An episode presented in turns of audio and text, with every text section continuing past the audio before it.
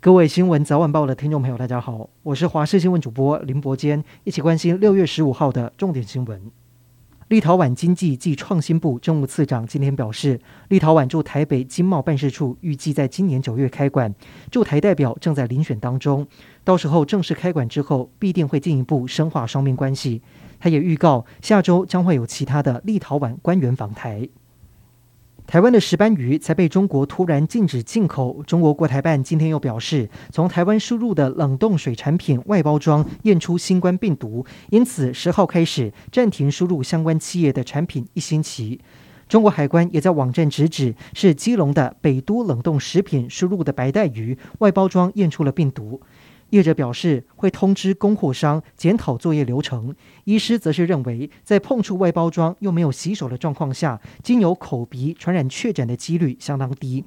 农委会则是回应，将透过两岸相关平台，具体要求中国提供科学证据。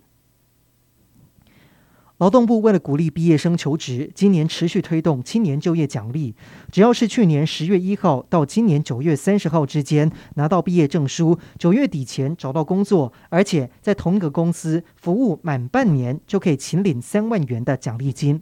另外，求职中的青年完成登录报名，求职期间接受就业辅导，可发给每个月一万元的津贴，最多三个月，希望能够协助年轻朋友顺利衔接职场。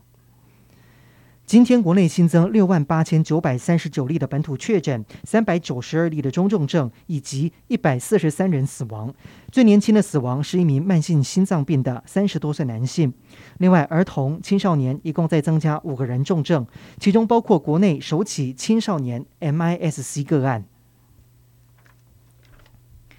从今天开始，指挥中心缩短入境检疫天数，从七加七松绑成三加四。前三天居家检疫，后四天自主防疫。指挥中心表示，原则上以同一居住地点隔离为主，如果不同，民众得提出申请更换一次为限。另外，四天自主健康管理期间，除非有工作外出采买需求，可凭两日内快筛阴性出门。如果外出未归，最重可以开罚十五万元。大学申请入学今天放榜，今年一共有五万五千八百一十个招生名额，但缺额数却高达了一万零两百九十四个，比去年大幅增加，也创下近四年来的新高。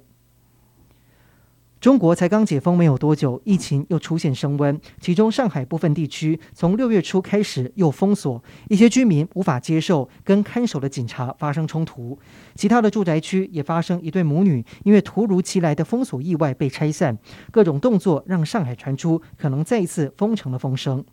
加拿大和丹麦为了北极圈一座无人居住的贫瘠小岛吵了数十年，两国占领小岛所使用的武器却是国旗，还有瓶装酒。今天，两国协议分岛，终结这场威士忌战争。